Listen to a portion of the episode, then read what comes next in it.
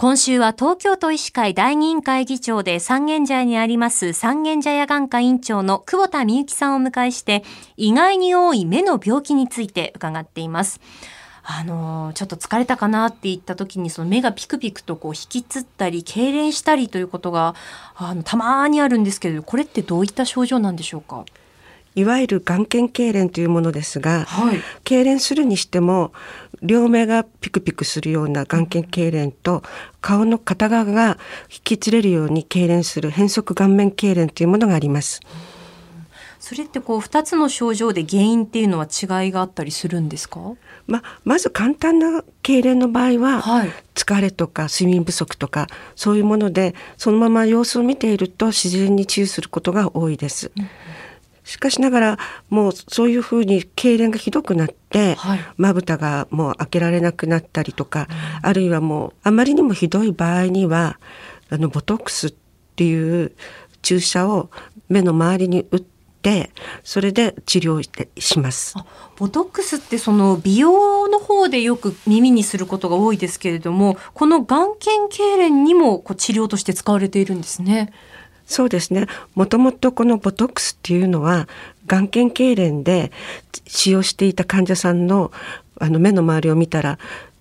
あのシワがすごく減ったということでそれで美容に応用されるようになったと言われてます。もともとは眼瞼痙攣の治療から始まっていたんですね。そうですね。そうなんですね。そのボトックスを打った場合は例えばこのどれぐらいの期間でもう一回打たなきゃいけないみたいなものはあるんでしょうか？そうですボトックスの作用としてまずお注射してから45日で効いてきますが、はい、だいたい3ヶ月であの元に戻ってしまいますので、うん、まあ、その方によって個人差がありますが、まあ、少し効果が落ちてきたらまた注射を継続していくっていう形で、うん、そういうふうにあの治療を進めていけばいいと思います。うん。あとあの先生自身のお話もちょっとここで伺いたいなと思っているんですがあの今までいろいろお話をこう聞いていく中で眼科でもこういろんな手術があるということをあの私自身も知りましたが先生はその手術自体はこういかがですか？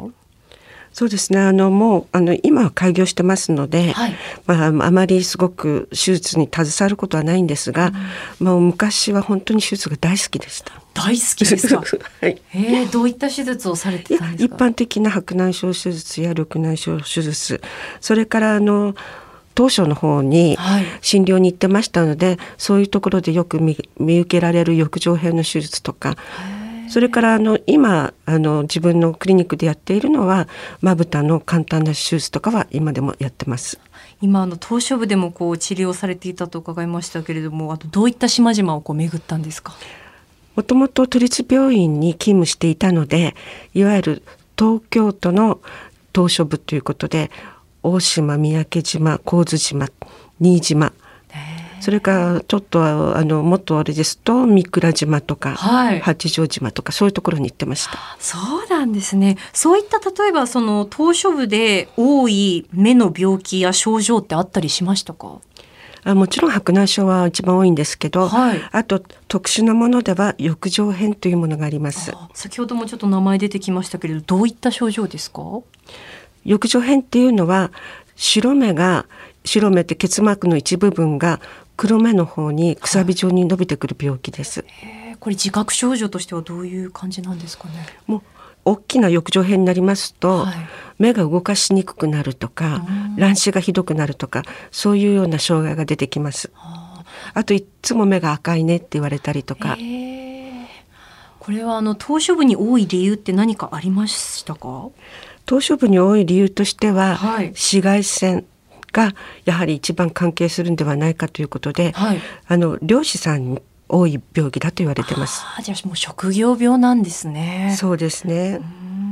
あとは結構やっぱり埃が多いところにいらっしゃるとか、はい、それから目をこする癖のある方とかそういう方にも多いと言われてます。はい。えー、三軒茶屋眼科院長の久保田美幸さんにお話を伺いました。先生明日もよろしくお願いします。よろしくお願いします。